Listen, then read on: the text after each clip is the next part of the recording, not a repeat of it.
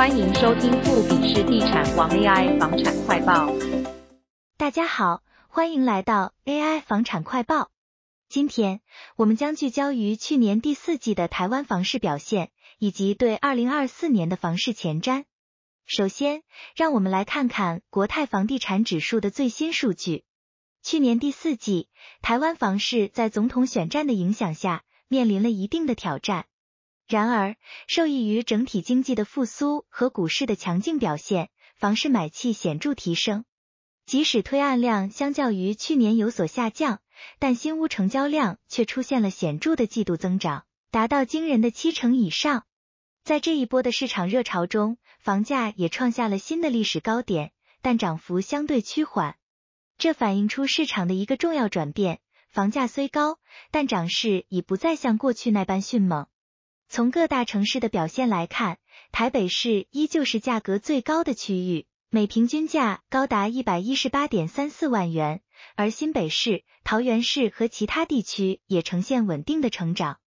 特别值得一提的是新竹和台中的市场，这两个区域的房价已连续两个季度出现下调，显示出市场在这些地区的微妙变化。这可能与科技产业的发展和当地市场的特殊情况有关。那么，这一切对于二零二四年的房市意味着什么呢？首先，我们需要认识到，总统大选过后的市场仍需要时间来适应新的政治和经济环境，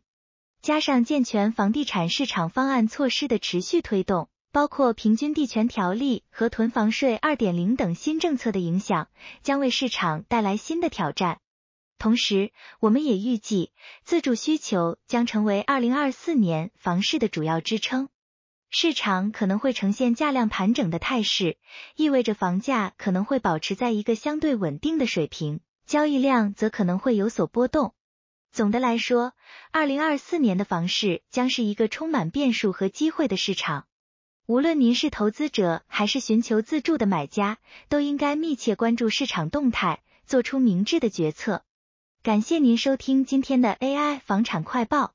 如果您喜欢我们的节目，请不要忘记点赞、分享并订阅我们。我们下次节目再见。